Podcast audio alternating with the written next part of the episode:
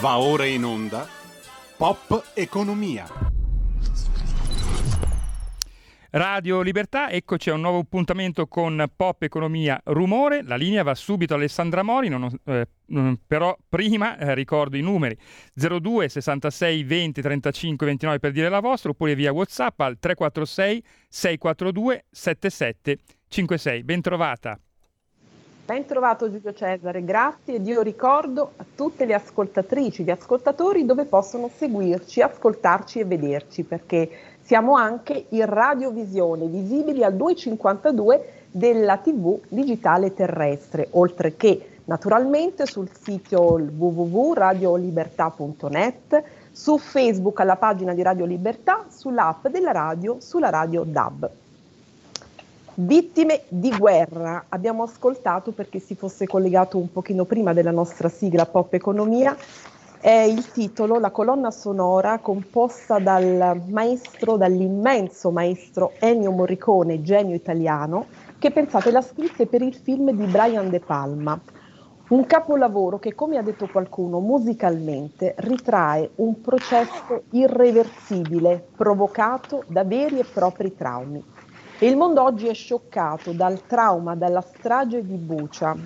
Le notizie, lo diciamo subito, sono pessime. Zelensky eh, ora eh, sta parlando al Consiglio di sicurezza ONU e dal punto di vista de- negoziale non ci sono buone novità perché Zelensky ha detto non vedrò Putin, l'Italia espelle 30 diplomatici russi, Mosca replica, risponde, ehm, ci sarà una risposta adeguata e poi, e poi c'è l'altra guerra, la guerra finanziaria, la guerra economica, quella guerra trattiamo, di cui parliamo sempre in questa trasmissione Pop Economia, perché l'80% degli italiani, la maggioranza degli italiani, come rivela anche oggi un sondaggio di Euromedia Research, è convinto che da questo conflitto, da questa guerra, ne deriveranno delle pesantissime conseguenze per l'economia, per i costi, per le nostre tasche, quindi per l'economia reale. Le persone sono preoccupate. Come dar torto di questo sentiment, di questa percezione? E poi c'è quella forte preoccupazione della quale ci siamo occupati anche nella scorsa puntata sul gas, sui nuovi approvvigionamenti, eh, siamo, lo sappiamo, Putin ha minacciato, ha chiuso il rubinetto del gas e come sostituire queste forniture del gas. Per capire ancora meglio com'è la situazione, per analizzarla e comprenderla meglio, io oggi ho invitato un analista dell'ISPI, il, il, prestigioso Istituto di Politica Internazionale, il dottor Alessandro Gili, che con alcuni grafici, con alcune immagini ci decodific- decodificherà ancora meglio la realtà. Benvenuto. Dottor Buongiorno e grazie dell'invito. Buonasera. E naturalmente siamo anche in compagnia del nostro professor Marcello Gualtieri, nostro economista di riferimento, in questa trasmissione che ci accompagna sempre per comprendere ancora meglio i processi dell'economia reale, l'economista dell'Università di Torino, docente di macroeconomia ed economia del lavoro, appunto all'Università di Torino. Ben trovato, anzi ben ritrovato professor Gualtieri. Buonasera Alessandra, buonasera agli ascoltatori. Prima di arrivare al tema centrale di Dimente, un attimo, un flash per ricordarvi oggi l'appuntamento delle 16.30, quindi di qui a poco, con Rumore.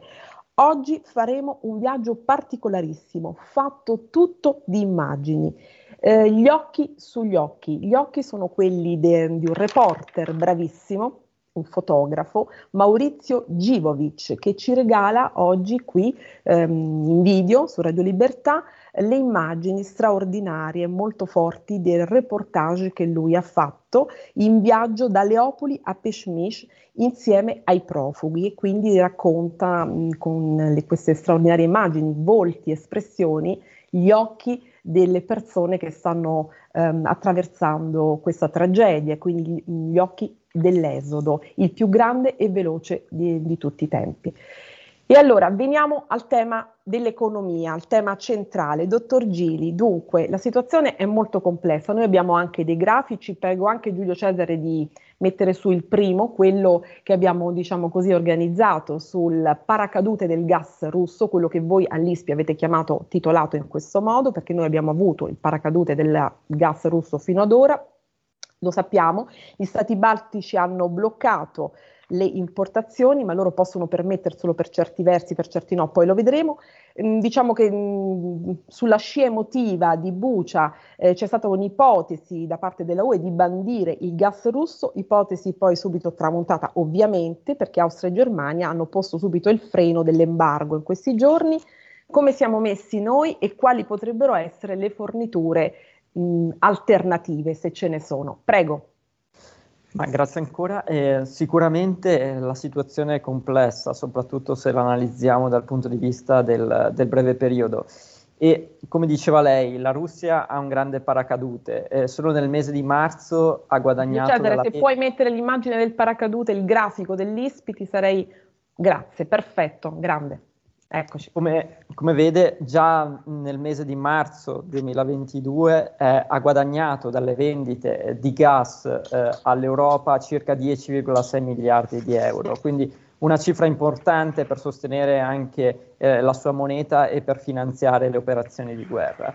E nel 2022 i ricavi sono stati al massimi di sempre fino al 2011, insomma, quindi ricavi molto alti dal, da questo punto di vista. Ricordiamoci che l'Europa dipende per circa il 45% del totale delle proprie importazioni dalla Russia e quindi è qualcosa di difficile, di difficile sostituzione nel breve termine.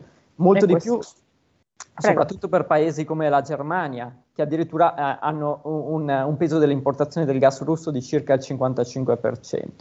L'Europa nel corso del, degli scorsi giorni aveva approvato un, un piano, il cosiddetto Repower EU, che avrebbe dovuto già dal 2022 adottare delle fonti alternative. Molte di queste fonti sarebbero, alternative sarebbero dovute arrivare, dovrebbero arrivare nel corso del 2022 dal gas naturale liquefatto. Eh, ma sappiamo che anche questo gas eh, costa di più rispetto al gas che proviene dalla Russia. In secondo luogo c'è l'obiettivo di, eh, di velocizzare la transizione energetica per, per l'Europa con l'obiettivo finale eh, definito dalla Commissione di sostituire completamente il gas russo entro il 2027 e cercare già da quest'anno di ridurre importazioni di due terzi. Sono obiettivi molto ambiziosi, di difficile, di difficile realizzazione, soprattutto quello per il 2022. Ecco, poi abbiamo un altro grafico, mi scusi, petrolio e sanzioni. Chi può sostituire le forniture russe? Ehm, considerando che questa accelerazione dell'Unione Europea potrebbe partire, così come è diciamo, scritto un po' nei giornali economici, dalle misure sul petrolio. Vero o falso? È possibile questa ripartenza e partenza da, sulle misure del petrolio? Come la vede allora, l'ISPI? Sì, questo grafico eh, dà conto del totale delle esportazioni di, di petrolio russo eh, nei confronti del resto del mondo. Eh, come si vede c'è una differenza tra petrolio e gas. Il petrolio, in primo luogo, è più diffuso e abbondante a livello internazionale. Secondo, è meno rigido perché dipende molto meno rispetto al gas da infrastrutture fisiche. Cioè è più facile trasportare il petrolio rispetto al gas a livello internazionale. E quindi qui, come vediamo, potrebbero esserci dei fornitori alternativi per il petrolio russo anche per l'Europa, quindi. Potrebbero essere ad esempio l'Arabia Saudita, l'Iran, eh, gli Stati Uniti stessi. Ricordiamoci che gli Stati Uniti hanno annunciato questo fine settimana eh, diciamo di attingere eh, alle riserve strategiche americane per circa un miliardo, rilasciare quindi petrolio per circa un miliardo eh, di barili e un milione di barili al giorno per sei mesi, con l'obiettivo di calmierare i prezzi internazionali. Per quanto riguarda le forniture eh, di gas alternative per l'Europa, quali potrebbero essere? Innanzitutto, come dicevamo eh, e come, si, come, è stato annunciato, gli Stati Uniti, a margine del Consiglio europeo, hanno annunciato per quest'anno che potrebbero rifornire l'Europa di ulteriori 15 miliardi eh, di metri cubi di gas solo per quest'anno sì. e negli anni prossimi circa 50 miliardi all'anno fino al 2030. Ricordiamoci che noi importiamo dalla Russia 155 miliardi di metri cubi in Europa. L'Italia eh, ne importa circa 20, l'anno scorso ne ha importati 29 dalla Russia. Quindi, soprattutto per l'Italia, un'alternativa potrebbe essere la sponda sud del Mediterraneo. Per esempio, già da febbraio l'Algeria è diventato il primo fornitore superando la Russia eh, nei confronti de- delle forniture eh, per l'Italia del gas. Quindi per esempio il gasdotto, eh, russo, il gasdotto algerino eh, l'anno scorso è stato utilizzato per 20 miliardi di metri cubi, raddoppiando le forniture rispetto al 2020, quest'anno potrebbe arrivare fino a 30 miliardi. Un'alternativa è potenziare il TAP, c'è stata una missione recente in Azerbaijan che ha previsto un aumento da 7 a 9,5 miliardi di metri cubi delle forniture dell'Azerbaijan all'Italia e queste potrebbero aumentare ulteriormente con un raddoppio del TAP fino a 20 miliardi. E in più eh, si parla anche delle navi galleggianti eh, che potrebbero rigassificare il gas liquefatto e eh, potrebbero essere una soluzione tampone, ma ovviamente hanno dei costi molto alti di esercizio. Questo, ad esempio, come ipotesi del ministro Cingolani, potrebbero ecco. offrire 10 miliardi di metri cubi aggiuntivi. Infatti l'ha detto proprio poco fa, 10 miliardi di metri cubi di gas, calcol- considerando anche che, come diceva anche lei, Cingolani ha detto bis- si potrebbe prendere il gas dalla Libia. Anche la Libia è un'alternativa, però ricordiamoci che dal punto di vista politico è molto instabile. È molto instabile. Eh, la crisi del gas russo, vedo un altro grafico, sempre a cura dell'ISPI, chi rischia? Ecco, vediamo un po' i rischi. Abbiamo detto le ipotesi in campo, forse possibili. Mi sembra di capire che l'ISPI non sia poi così eh, negativo, insomma, nei, nelle analisi. Vede un po', un po' di ottimismo, vero? Ma eh, l'ottimismo può esserci nel breve Dovuto. periodo, ripetiamo, è, è, difficile sostituirlo il gas russo nel breve periodo. Nel medio e lungo periodo è più semplice, è più semplice eh, ovviamente relativamente. Il problema è qual è? Nel breve periodo, se ci fosse un distacco completo dal gas russo, come vediamo, i due grandi paesi europei, le, le due grandi manifatture europee sarebbero quelle che eh, ne soffrirebbero di meno, Germania e Italia. L'Italia, per esempio, avrebbe un, un, diciamo, una riserva, potrebbe andare avanti senza il gas russo per circa 10 settimane, mentre la Germania ancora meno, 8 settimane. Qual è la differenza fondamentale? Per esempio, l'Italia ha tre rigassificatori che vanno circa al 60% della loro portata.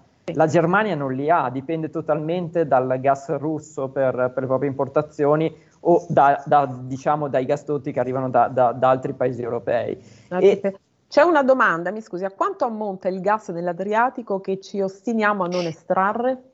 Ah beh, qui sono, qui c'è sono... un tema che è un tema abbastanza, noi abbiamo molto mh, parlato di questi temi, anche abbiamo ospitato il professor Tabarelli tempo fa su questo punto, perché noi ci ostiniamo a non estrarre un determinato quantitativo di gas, no? per motivi diciamo un po' così ideologici. A quanto ammonta diciamo, a livello di cifra ma si stima, c'erano state delle stime che prevedevano sostanzialmente che eh, le, sti- le, riserve nell'Alto Adriatico, nell'Adriatico complessivo, si aggirerebbero intorno ai 70 miliardi di metri cubi. Quindi se estraessimo tutto comunque il, il, gas dell'Adriatico ci basterebbe comunque solo per un anno per la nostra domanda interna, quindi non ne possiamo ricavare molto. L'ipotesi era per esempio che con, diciamo nel breve periodo, nel breve medio, si potrebbe raddoppiare la produzione nazionale, quindi passare da circa 3,5 miliardi di metri cubi a 7 ma 7 significa comunque il 10% della, della, della domanda nazionale, quindi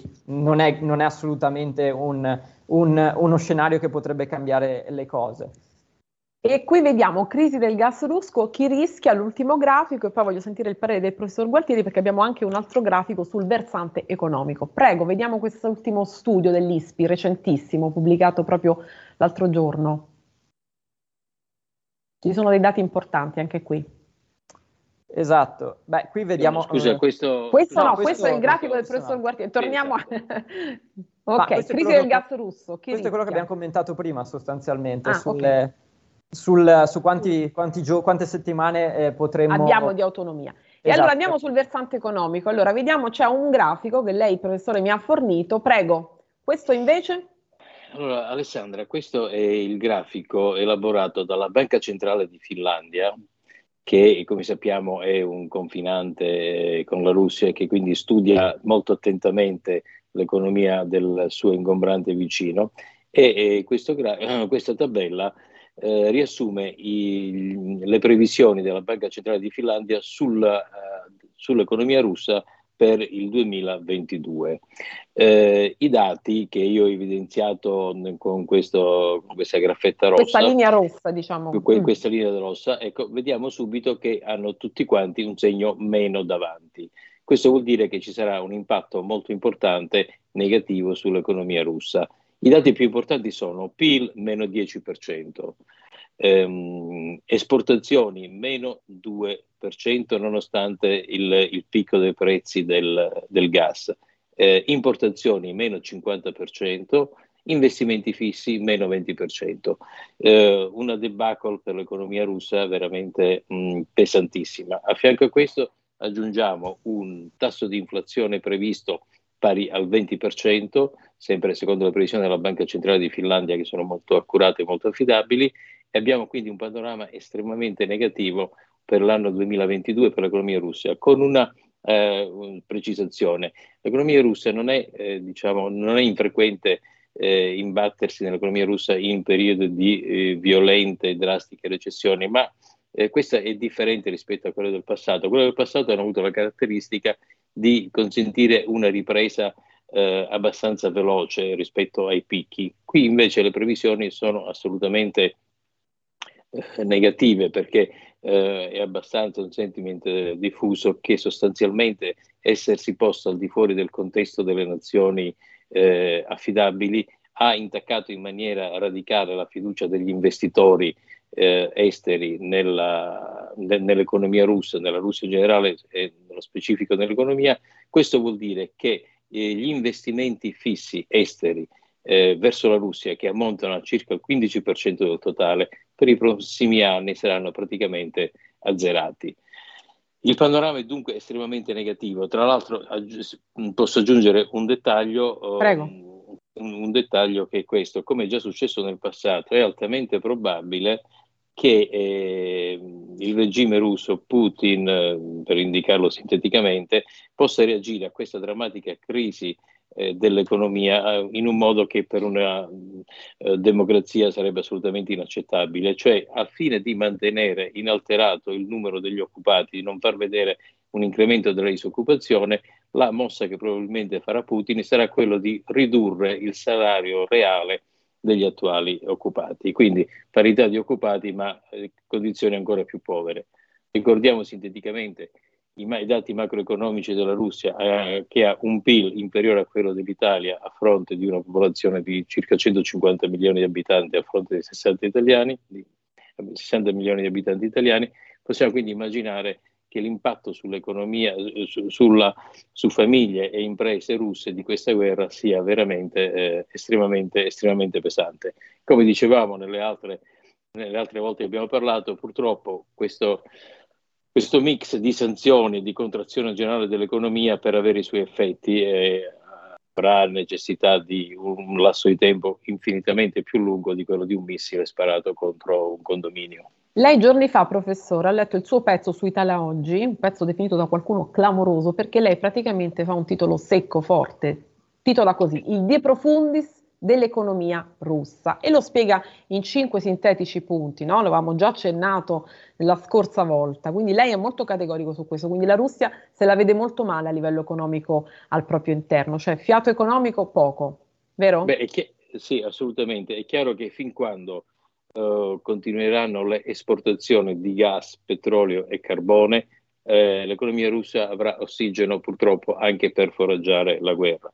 Al di fuori di, se, se, non viene interrotto questo flusso di export sarà estremamente difficile per la Russia eh, subire un contraccolpo eh, deciso per tutto ciò che riguarda il finanziamento, il finanziamento della guerra. Quindi questo bisogna essere mo, eh, molto chiari. Se non si bloccano se non c'è un, un embargo sulle materie prime energetiche, non, eh, non, ci sarà il colpo finale alla, all'economia russa. Come diceva il, il, il, ricercatore dell'ISPI molto opportunamente, poco fa teniamo presente che non è assolutamente possibile, eh, che non è assolutamente possibile eh, la, uh, sostituzione, la sostituzione degli europei, dell'Unione Europea come cliente eh, del gas per il semplice fatto che manca l'infrastruttura che possa portare, il gasdotto che possa portare da un cliente diverso astrattamente la Cina eh, il gas che attualmente arriva in Europa. Hanno stimato che per costruire questo collegamento tra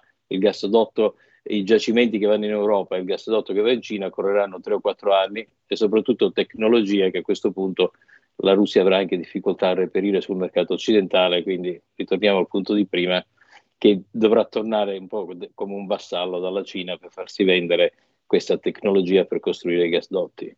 Ecco, anche questo scenario a livello geopolitico Russia-Cina è molto interessante, dottor Gili, perché ovviamente ora la Cina cerca di fare un soft paracadute, no? un abile, ambiguo anche paracadute alla Russia, però poi la Russia pagherà, diciamo, in uno scenario futuro, eh, in termini politici, tutto questo molto pesantemente. Cosa pensa? E poi voglio eh, anche da lei un parere su quanto fiato economico eh, può avere la Russia, perché per noi questo è fondamentale, no?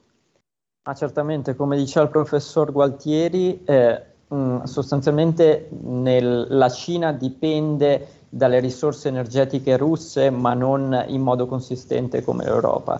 Eh, è connessa attraverso un gasdotto, il Power Siberia, del, che è stato inaugurato nel 2019, ma questo gasdotto connette i giacimenti della Siberia orientale alla Cina e non i giacimenti di Yamal, che sono quella eh, penisola della Siberia nord-occidentale che invece rifornisce l'Europa.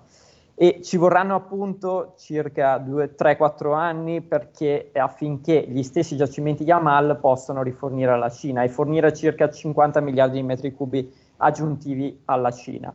E, intanto dal, dal gasdotto esistente Power Siberia 1 sono aumentati i flussi dalla della Russia verso la Cina, più 150% negli ultimi eh, due mesi. Ovviamente c'è un limite fisico alla portata eh, de- dell'aumento delle vendite di, di gas eh, e di gas russo verso la Cina. Quindi l'importante è, sarebbe per l'Europa eh, decidere insomma, co- come eh, nel modo più opportuno cosa voglia fare, se, se voglia veramente staccarsi. Ah, ha, ha, comunque a rischio di impatti enormi per la propria economia, per, i, per le famiglie e le imprese, oppure eh, continui a, in, in, parte quindi a finanziare la guerra, la guerra russa. E abbiamo visto che oggi il, ci sono state le prime anticipazioni di un blocco completo, per esempio, per, per, per il carbone, per l'importazione del carbone. carbone. Ecco, esatto. Nel pacchetto di sanzioni e... ci sarà anche il carbone, è stato annunciato poco fa. Sì. Carbone russo equivale circa al 53% del totale delle importazioni di carbone dell'UE e circa al 30% mi sembra del, dei consumi di carbone eh, dell'Europa. Qual è il problema? Il carbone ha un impatto molto, eh, molto inferiore sul totale dell'export russo verso l'Europa. Quindi se si vuole colpire la Russia, l'unico eh, elemento per colpirla è, eh, è il gas non togliamo però, come diceva il professore, eh, non dimentichiamo che il, l'embargo e, e, le sanzioni sulle tecnologie abilitanti eh, diciamo, le risorse energetiche russe nel corso dei prossimi anni potranno creare problemi sia all'esplorazione che all'aumento della produzione di gas russo. Quindi nei prossimi anni si giocherà la vera partita, ma il problema è che Ma noi dobbiamo bisogno... attrezzarci in esatto, tempo, in tempo esatto. utile, perché la reazione, ecco, lo ripeto, prima sulla scia emotiva, mh, l'embargo, tutti no, urlavano all'embargo, poi dopo subito Austria e Germania hanno detto di no all'embargo di gas e questo mi sembra mi sembrava abbastanza ovvio e naturale. Eh, c'è una domanda, che... a mio avviso molto interessante, quanto tempo ci vuole perché l'India cominci a ciucciare gas e petrolio russo agevolando la ripresa economica di Mosca? Perché poi dopo le sanzioni a che servirebbero se no? Mm. Beh, per quanto riguarda... Gini e prof Gualtieri, ecco. Per quanto riguarda il gas, si... c'è sempre il problema delle, dell'infrastruttura fisica, quindi arrivare in India è, comple- è complesso e il gas naturale liquefatto potrebbe essere una soluzione, ma ovviamente in primo luogo l'offerta mondiale, cioè l'offerta russa di gas naturale liquefatto non è alta e quindi dovrebbero esserci prima costruzione di infrastrutture in Russia per produrre gas naturale liquefatto, poi esportarlo fino in India e quindi si parla di comunque molti anni eh, per, per, realizzare tali infrastrutture. In secondo luogo abbiamo, c'è già un problema a livello internazionale per quanto riguarda la disponibilità di navi per il trasporto del gas naturale liquefatto, quindi mm, è un problema anche questo. Ricordiamoci però una cosa, a livello internazionale e per l'Europa soprattutto, per un, per un lungo periodo di tempo c'è ce li dovremmo dimenticare i prezzi del gas del 2020 e di inizio 2021. La, la, crisi è stata strutturale, l'aumento sarà strutturale, non si tornerà probabilmente ai prezzi di prima, questo è poco ma sicuro. Professore. Ma condivido totalmente quello che ha detto il collega poc'anzi, assolutamente condivisibili. Condivisibile il gas in India, penso che francamente eh, non ci arriverà per i prossimi anni, ma per lunghissimi anni. E per quanto riguarda il petrolio, il petrolio a differenza del gas ha un mercato estremamente in cui ci sono più offerenti, per cui non c'è veramente motivo per cui l'India dovrebbe comprare il gas dalla Russia e non uh, da un'altra parte. Comprerà il gas, eh, scusi, il petrolio, comprerà il petrolio da chi glielo fa pagare di meno cioè, e da chi ha più agevolazioni nel trasporto. Credo francamente che anche su questo nel lungo periodo la Russia si è collocata al di fuori delle economie eh, sviluppate. Questo penso che c'è un consenso generale su questo. Il problema è che il lungo periodo è incompatibile con la guerra. Un minuto, il brusco rialzo dell'inflazione nell'area dell'Ox. Ecco, Rai News pochi minuti fa, più 7,7% a febbraio, mai così elevata dal 1990. Ne abbiamo parlato molte volte qui dell'inflazione, eh, questa è un'inflazione da costi, professore, lo abbiamo detto molto, lei lo ha spiegato molte volte, lo abbiamo detto molte volte, eh, che fare e che cosa prevede lei? È proprio dovuto a, questo, a questa impennata della guerra, a questo, eh, questa situazione così fluida? Eh, allora, il punto sull'inflazione è questo. Le, le precondizioni per l'inflazione sono state create dalle banche centrali di tutto il mondo che hanno inondato di liquidità i mercati non solo in Europa ma anche negli Stati Uniti. L'inflazione per accendersi ha bisogno di una fiammata, ha bisogno di un innesco. L'innesco è stato l'aumento del prezzo delle materie prime, anche delle materie prime energetiche ancora prima della guerra e per quanto riguarda il caso specifico italiano è stato anche il cosiddetto bonus 110% eh, che ha fatto detto. decollare i prezzi, i prezzi in edilizia si è aggiunto a questo ovviamente adesso la fiammata della guerra, quindi sono tutte le condizioni per cui questa inflazione sia estremamente, eh, questa fiammata sia estremamente violenta. Qual è il punto? Che l'inflazione una volta partita poi diventa molto difficile da, ritor- da, da tornare indietro. Abbiamo detto che più c'è, più c'è, inflazione e più ce n'è. È un po' come il Covid, dicevo al tempo, più c'è, più c'è infezione più, e più aumenta.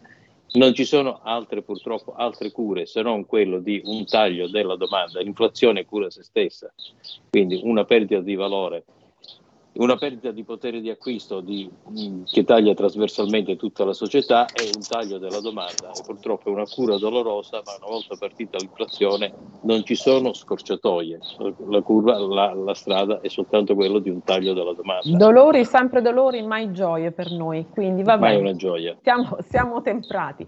Grazie professor Gualtieri, al prossimo martedì e grazie dottor Gili, lei mi rinviterò di nuovo per commentare questa situazione che ovviamente è così magmatica, fluida in evoluzione. Grazie a lei e all'ISPI. Grazie, grazie, grazie a tutti. Buonasera. Stai ascoltando Radio Libertà, la tua voce libera, senza filtri né censure, la tua radio.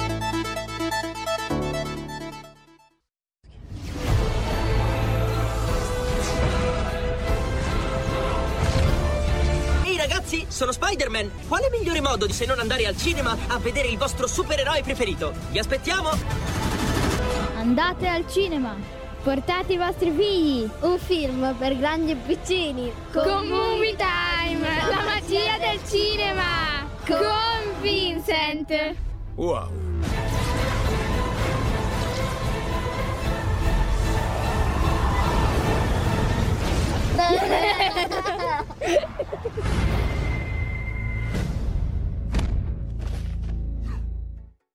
Prima che io Bologna la frequento e la conosco bene da tanti anni, perché avevo vent'anni quando facevo il giornalista del Partito Comunista Italiano ai tempi di Enrico Berlinguer, oppure se vogliamo parlare di Bologna ai tempi di Renato Zangheri, sindaco di Bologna. Ci andavo spesso perché quella era la nostra vetrina, era la città meglio amministrata d'Italia, forse d'Europa, aveva mm. servizi sociali fantastici, meravigliosi, di cui andavamo fieri, ma voglio ricordare, era il Partito Comunista di quegli anni anche un partito d'ordine, un partito che era per la legge, il rispetto delle regole, la sicurezza dei cittadini. Io oggi quando torno a Bologna, e continuo a tornarci abbastanza spesso perché ho tanti amici e tanti interessi in quella meravigliosa città, eh, se, se la sera per caso devo dormire in un albergo vicino alla stazione, ho paura a uscire dall'albergo dopo le 10 di sera. Eppure io sono uno che vive a New York, frequento anche il Bronx. però quelle situazioni di degrado che voi avete fatto vedere a proposito di Ferrara ci sono anche nel cuore di Bologna, perché la stazione è praticamente in centro.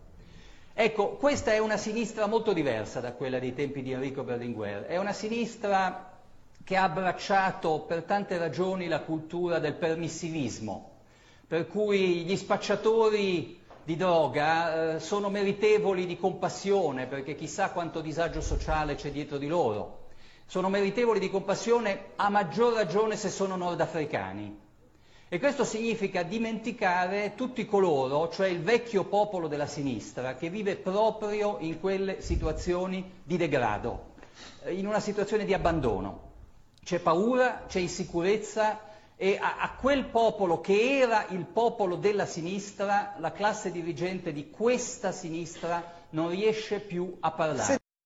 Va ora in onda rumore.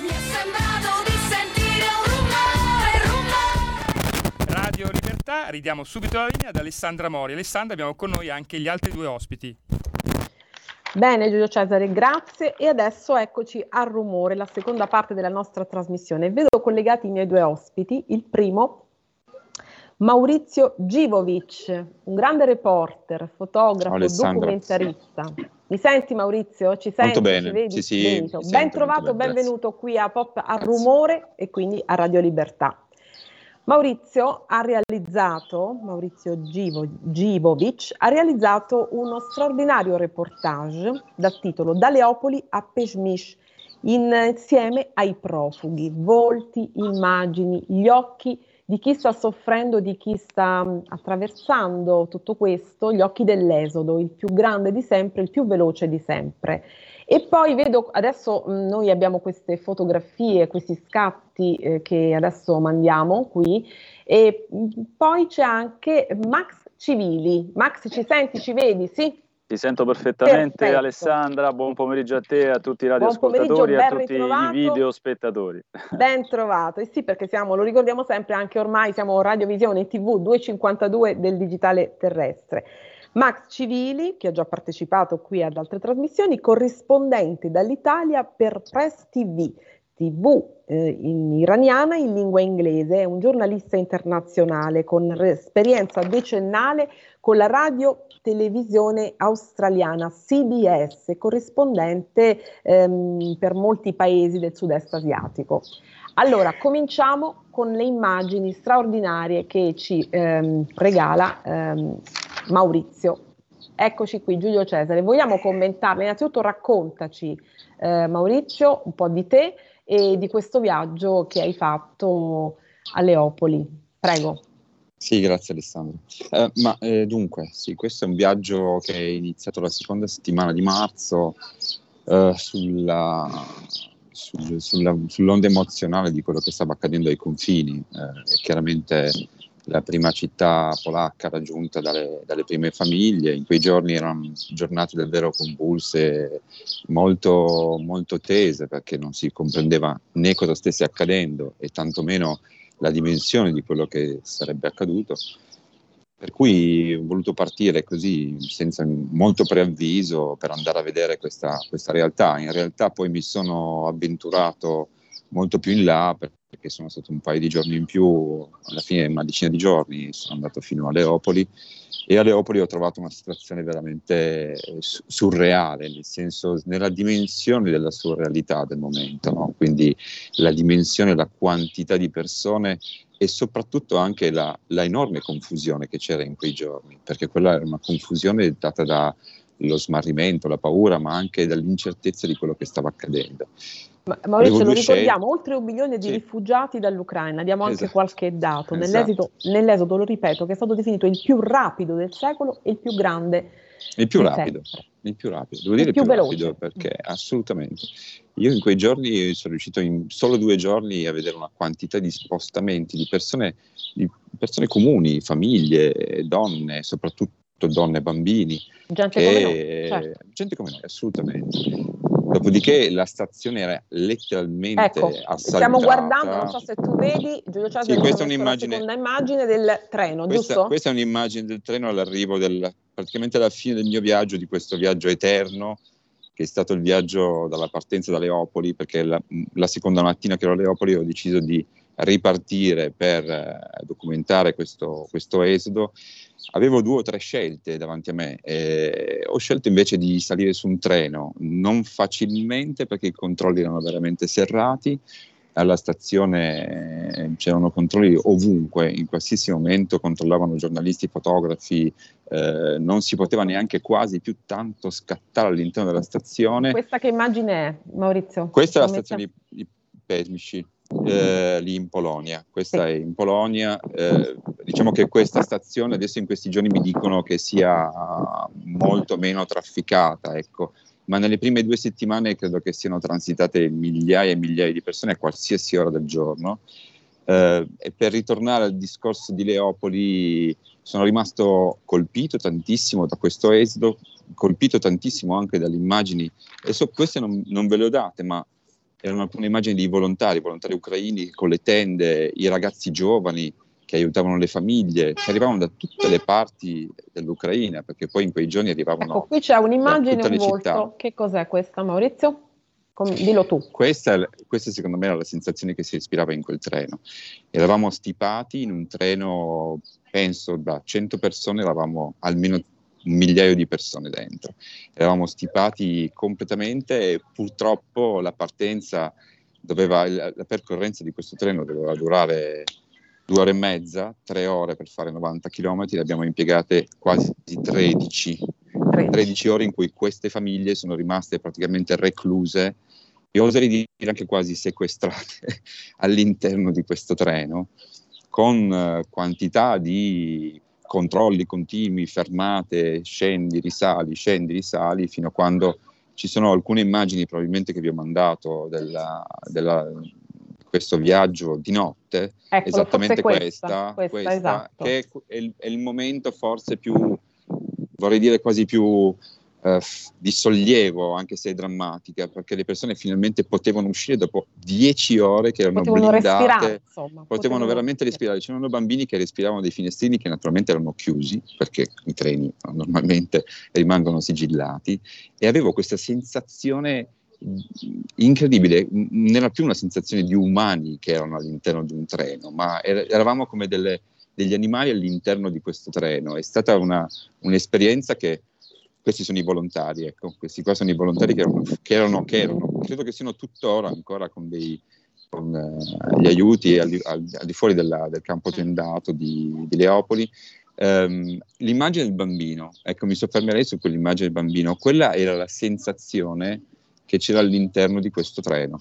Una delle cose che mi sono rimaste più colpite, dalla quale sono rimasto più colpito, è la totale assenza di rumore la totale assenza di rumore, cioè non c'era una persona che parlava. Il rumore del silenzio. Non, il rumore del silenzio e dico un'altra cosa, in più che questo è uno degli elementi che mi ha eh, naturalmente colpito, perché io ovviamente essendo fotografo sono colpito dalle immagini, ma eh, ero colpito dalla totale assenza di lamenti, cioè non c'era una persona che si lamentava di quel neanche viaggio. I bambini, neanche. neanche i bambini. Era incredibile quella forza di, che avevano, no, che hanno, che questo popolo ha, che sta dimostrando, eh, ovviamente, questa grande tenacia, questa grande forza che ha anche nei momenti più, come dire, mh, più difficili. E, e, e posso dire che all'interno di questo treno c'erano persone di ogni eh, di ogni estrazione culturale, di ogni ceto sociale, eh, per cui ero, era come se fossi io con dei miei amici all'interno di un treno, quindi questa è stata la cosa più emotivamente più forte. Eh, le altre cose ovviamente erano i controlli, i controlli erano naturalmente... Qui c'è un'altra molte... foto ancora che sta scorrendo che non avevamo visto prima. Sì, siamo, qui siamo rimasti fermi, io presumo perché poi internet andava male, ehm, a una ventina Questa di chilometri dal confine, questo. esatto, a una ventina di chilometri di confine, alla quale ci hanno tenuto tre ore fermi in mezzo al nulla di notte. Eh, e c'era un piccolo accampamento di persone, di, di, famiglie ucraine che distribuivano cibo alle persone che erano sul treno. Ed è una, una bella sensazione, nella drammaticità una bella sensazione. Ecco. Poi naturalmente da, da fotografo non, non, riesco resistere no, alle... Sono dire, tutte in bianco allo... e nero, noto queste immagini, Maurizio. Non c'è sì, colore. Eh, mm. non, c- non, c'è colore, ma la, la, scelta del bianco e nero è una passione che ho da sempre e penso che il fotogiornalismo abbia questa, questa chance in più no? di, di avere questa particolarità che il bianco e nero in qualche modo le dà questa forza emotiva in più ehm, senza tempo. No? Posso farti una questa... domanda che mi viene così Maurizio? Dove hai visto sì. il bianco tu in questo viaggio? Perché il nero è facile da vedere, è tutto nero. non so, bianco... mi viene così ora. Sì, sì, certo. No. Il bianco, se devo essere sincero, non, è, è, è, un non colore, è un è colore un che colore. non vedo, è un colore di riempimento. Non, eh, in quei giorni l'unica cosa bianca che si vedeva era il freddo, la neve, il ghiaccio e scendeva, null'altro. Il resto, la drammaticità la dava semplice, il semplice movimento delle persone e la, la, naturalezza con cui vedevi le scene che accadevano, cioè non c'era disperazione totale, ehm, ostentata, anche se vogliamo, in alcune immagini. In realtà c'era una, io insisto su questo aspetto, c'era una dignità incredibile sia nel chi assisteva alle persone, e sia nelle persone che erano assistite. Ecco, Maurizio, stato... andiamo a questo e poi voglio sentire Max perché il tempo qui vola sempre. Tu hai raccontato il eh, conflitto in Kosovo nel 99, no? dopo aver visto gli effetti del 97 delle guerre in Bosnia. Um, qual è la differenza tra questa guerra e le altre guerre? E voglio poi su questo un parere di eh, Max Civili. Eh, brevemente, ecco, la prima, Poi torneremo la, sopra sì, certo, certo. La prima cosa più, diciamo, più forte che mi viene da dire è che tutte le guerre sono uguali. Ovviamente. Sono, eh, hanno un copione identico. Forse questa ci ha colpito tutti quanti di più per la vicinanza estrema, eh, anche se la guerra in Kosovo e la guerra in Bosnia erano comunque guerre molto vicine, ma forse la, il potere mediatico che abbiamo in questo momento, i social, hanno reso questa guerra qualcosa, ha, dato a questa guerra qualcosa di diverso, qualcosa che magari oggi non ce ne rendiamo conto, ma tra un po' di anni ci renderemo conto. Eh, ci darà un'immediatezza dell'immagine devastante nei primi 4, 5, 6 mesi e poi un silenzio assordante. Ecco, credo che sia questa la differenza. Eh, la Bosnia e il, Kosovo sono rimaste e rimarranno sempre nel cuore di tutti. Eh, per quelle immagini che rimarranno eterne quasi. Oggi il potere di media ti dà questa potenza incredibile, questa è la grande diversità, oggi ne vediamo le conseguenze sulle prime pagine. E anche come gli ucraini stanno raccontando. No? E come gli ucraini guerra, stanno raccontando. C'è una, esatto. un fattore di comunicazione molto esatto. rilevante. Esatto. Noi non esatto. sappiamo dei russi perché gli ucraini raccontano molto bene questa guerra e quindi noi ovviamente sappiamo di più e tutto da loro. Certo. Eh, Max Civili, ehm, Maurizio diceva questa guerra sento degli uccelli, Max. Tu sei sicuramente. Non so se sono i miei o se È una cosa dal, bellissima da, perché penso che sia io che sono. però non ci fanno ben. comunque, comunque questa, guerra, questa, guerra, dicevo, è diversa, lo diceva anche Maurizio, dalle altre, eh, però ci sono tante guerre, no? Tu hai seguito tante situazioni, anche tanti conflitti. Mm, penso a quella dell'Afghanistan, della Libia, dello Yemen.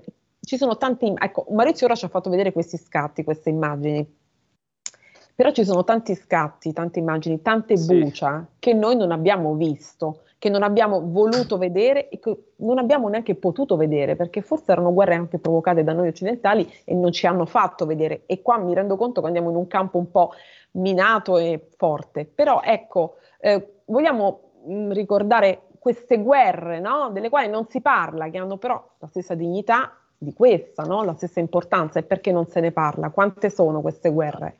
Alessandra, consentimi di dire che le foto di Maurizio sono molto belle, toccanti, eh, questi giochi di ombre mh, nei quali si nascondono tante altre ombre, le ombre dei nostri atteggiamenti, le ombre eh, esatto. sì, esattamente, delle nostre politiche. Ma come possiamo ancora meravigliarci davanti a queste foto? Mi chiedo che da decenni eh, ci raccontano eh, eventi di guerra che eh, tormentano la vita di, di, di, decine di milioni eh, di persone in, in, tutto il pianeta.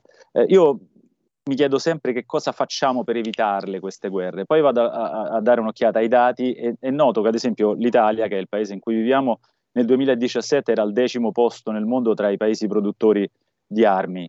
Tra il 2017 e il 2021 siamo saliti al sesto posto, superando persino il Regno Unito. Cioè, questo conferma del fatto che la produzione militare in generale eh, non è più a difesa o a sicurezza di un determinato paese, ma è proprio, eh, risponde a proprio a logiche di profitto. Eh, e, e, a questo punto chi è che ferma la guerra? Chi è che la inizia la guerra?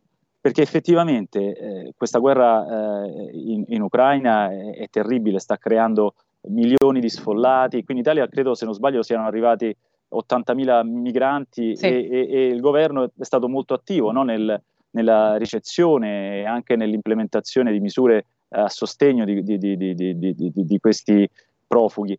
Ma quanti sono i conflitti in giro per il mondo attualmente? È difficile anche eh, stimare il numero, ma eh, eh io ne ho contati tra i 50 e i 60, eh, una sessantina eh, di guerre eh, che continuano a, a, uccidere, a affamare milioni di persone, a creare centinaia di milioni di profughi, di sfollati. E, e se l'Italia è al sesto posto di questa classifica di produzioni di armi con il, circa il 3% mondiale di produzione, gli Stati Uniti sono al 40%, la Russia al 20%, la Francia al 10%, Cina e Germania eh, poco meno del 5%. Queste guerre sono alimentate. Eh, il conflitto in Siria è dal 2011 che va avanti, no? Eh, certo. abbiamo in, oltre dieci anni di guerra, eh, migliaia di civili eh, morti, crisi umanitarie devastanti, eh, in Etiopia, eh, un conflitto di cui non si parla praticamente mai, eh, il governo federale etiope e i ribelli del, del, Tigray che vogliono più autonomia, anche qui centinaia di migliaia di sfollati, la proxy war in Yemen, che è quella forse che sta causando più vittime, 400.000 morti secondo l'ONU, fino a 400.000 morti sono eh, eh, stati ehm, eh, conteggiati dal, dall'ONU dal 2014 eh, in poi, e anche in questo caso, qui c'è, di mezzo, qui c'è di mezzo l'Arabia Saudita. Noi continuiamo a vendere, adesso dal 2021 no, abbiamo revocato l'esportazione finalmente, ma tra il 2015 e il 2018 i paesi europei hanno esportato 42 miliardi di armi in Arabia Saudita. Ed è questo doppio pesismo che a volte è insostenibile, insopportabile, perché giustamente ce la prendiamo con la Russia, ma eh, l'Arabia Saudita è, è, è, un paese che non ha un Parlamento, è un paese a conduzione familiare, è un paese in cui i diritti umani non vengono rispettati. Ma perché? Perché questo doppio pesismo? Per non parlare poi di altri di altri conflitti, vabbè, quello, quello, quello, ormai storico tra Israele e Palestina, la, con l'occupazione israeliana che ormai va avanti da, da, da decenni. Ma, eh, tu hai menzionato l'Afghanistan prima, una guerra che, che, inizia nel lontano, una guerra civile che inizia nel lontano 78 e che ancora si porta avanti oggi con i talebani che hanno riconquistato il potere eh, la scorsa estate con il ritiro improvviso degli Stati Uniti. Eh, poi abbiamo la Nigeria eh, con la guerra tra i, eh, quanti sono? Saranno 200, forse più, i gruppi etnici che eh, da decine eh, di anni si stanno contendendo il potere per, per passare ai, ai, conflitti a bassa intensità Myanmar, in Myanmar. Insomma, eh, le guerre sono tante e dobbiamo chiederci chi le alimenta. Chi le alimenta? Questa è la cosa più importante perché a- adesso noi vogliamo aumentare il nostro budget di spesa militare. Andiamo contro i nostri principi, stiamo andando contro quello in cui abbiamo creduto per decenni dopo la fine della seconda guerra mondiale? Queste sono domande importanti che dobbiamo farci. Il Papa non prende posizione sul conflitto in Ucraina, l'abbiamo visto che continua a dire che la colpa è di tutti, che la colpa è dell'una e dell'altra parte, ma lui ha, ha utilizzato proprio la parola di tutti, i termini di tutti. Quindi Ecco, ci sono a, molti a commenti, vedi, è un tema molto, voglio leggerli tutti, eh, dice, cari miei, la guerra in Kosovo era diversa, è raccontata in modo diverso perché era la Nato ad usare le armi. Un'altra considerazione, in Kosovo c'erano le bombe intelligenti, i massacri venivano fatti con, i massacri venivano fatti con le rose.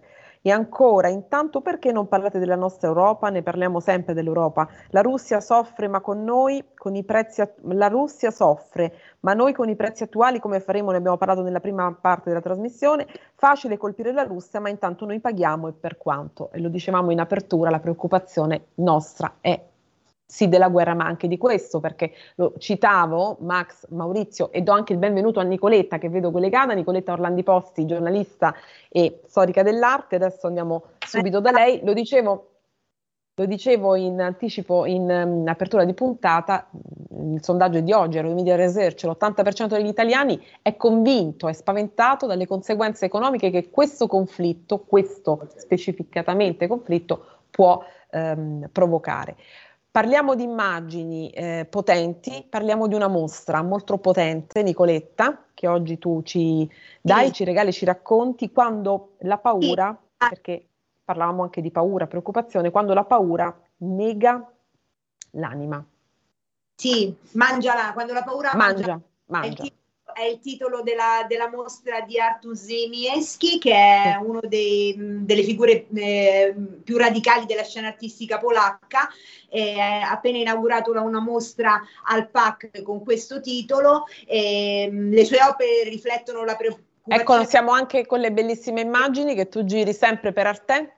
Eccole. Sì lui con le sue opere indaga i conflitti di vario tipo, i meccanismi de- del potere, eh, l'oppressione, ma soprattutto e anche la, l'inclinazione umana al male eh, eh, siamo portati eh, un po' perché ci abituiamo, perché l'abitudine è di non meravigliarci più di, alcuni, di alcune brutalità che, che, subiscono persone umane, eh, che subiscono mh, persone indifese, come que- in questo caso sta- stiamo vedendo un'immagine che, che lui ha realizzato eh, quando c'era la, la, crisi al confine tra la Bielorussia e la Polonia, erano i migranti che furono fermati al confine. È un'immagine che, ricorda, che ricorda moltissimo eh, la sensazione di paura, di sgomento eh, con, con, queste persone che, che, si mettono addosso tutto quello che possono per, per non lasciare nulla a, caso, a casa e in questo caso questa opera potentissima apre, apre, la mostra eh, al PAC, ma c'è anche la paura del diverso, la paura della disabilità e, e quello che ha fatto eh, su, sulla, sulla, società contemporanea la memoria di dittature del passato. In questo caso eh, viene raccontata la, la dittatura di, di, Hitler in Germania. È una mostra davvero importante e potente che è stata fortemente voluta da, da Diago Sileo, che è il direttore del PAC, e ci mette di fronte a una realtà che fa male, ma con la quale siamo comunque costretti a, a fare i conti. Eh, la misurazione dell'immigrato della testa ci ricorda un po' cose eh, lombrosiane, però ancora oggi vengono misurati eh, gli immigrati che arrivano al confine. Quindi è una mostra, ecco, in questo caso anche eh, la disabilità, la malattia mentale, tutto, eh, tutto quello che ci fa paura eh, trova spazio nelle, nelle, sue, nelle, sue, opere. E mangia l'anima. Allora, e, man- e mangia l'anima. C'è anche un bel commento, ottima e chiara trasmissione, bravi Maurizio, questo ci fa piacere, cerchiamo sempre di essere chiari, soprattutto chiari. E Maurizio, che ne pensi, che dici, siamo in chiusura e voglio da te, da Max e da Nicoletta un pensiero finale e poi un pensiero ce l'ho anch'io per concludere. Vai. Penso nel finale non, non, spegniamo i riflettori rispetto a, questa, a questo conflitto. Ecco, tutto qua. Penso che sia importante continuare per chi fa il nostro mestiere eh, ecco, e qui è molto importante anche il valore del reportage, no? Perché poi chi è sul campo, l'importanza degli inviati, dei giornalisti, perché degli inviati di guerra, gli inviati veri, non chi fa salotto, no? Senza, lo dico senza alcuna polemica, però è così, no, perché noi certo. soltanto grazie ai nostri colleghi giornalisti sappiamo qual è la verità, qual è la vera verità perché altrimenti non lo potremmo sapere, giusto? Quindi il, il, valore del reportage, quando è un reportage come il tuo, no? E come tanti altri reportage come tanti altri visti oggi, certamente, assolutamente eh, ci danno importante. la dimensione, la misura di quello che sta accadendo, altrimenti noi non possiamo, ma non per nostra colpa, renderci conto di nulla. Certo. Quindi ecco, certo. che poi non è la narrazione, come si usa dire, ma è il racconto, il semplice racconto di come stanno le cose. Max? Sì, eh, sono perfettamente d'accordo non con te. Quello, mi sentite? Sì, Max sì. ti sentiamo. Sì. Ecco, quello, quello, di Maurizio è un bellissimo reportage, ma naturalmente mostra una faccia della Beh, certo. Faccia, esatto, esatto. Eh, un aspetto allora, ma.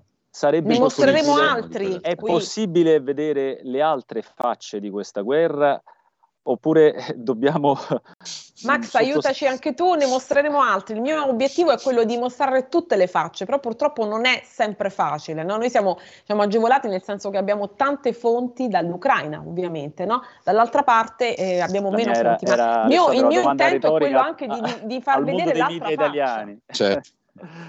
Perché comba- muoiono ucraini, ma muoiono anche russi, bisogna sempre dirlo questo, no? Cioè le morti hanno la stessa, la stessa dignità. E poi c'è l'arte, Nicoletta mi veniva in mente, l'arte vince sempre perché stavo mh, guardando le agenzie e mh, la cosa bellissima, a mio parere, è mh, gli ucraini e i russi ballerini che al San Carlo hanno dan- danzato insieme, infischiandosene di tutti, sia l'una parte che l'altra. Mm, Sono arrivati altolà dei consoli, dei potenti dalla parte ucraina, adesso non stiamo qui a dire perché non abbiamo tempo di addentrarci nel fatto in sé, ma anche dalla Russia, ma loro hanno danzato insieme. E questo è il più grande messaggio che possa esserci, perché in vero, pura libertà, cultura- in pura libertà, contravvenendo ai divieti dell'una e dell'altra parte. Che ne pensate? L'arte vince sempre, ecco perché noi finiamo anche con l'arte.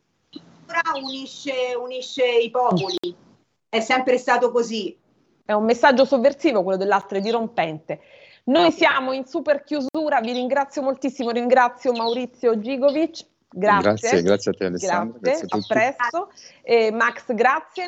Grazie a te Alessandra, prezioso. Nicoletta, ti abbraccio, grazie sempre per la bellezza dell'arte, il messaggio più potente che c'è. Ciao, a martedì. Abbraccio tutte e tutte le ascoltatrici e gli ascoltatori. Avete ascoltato Pop Economia.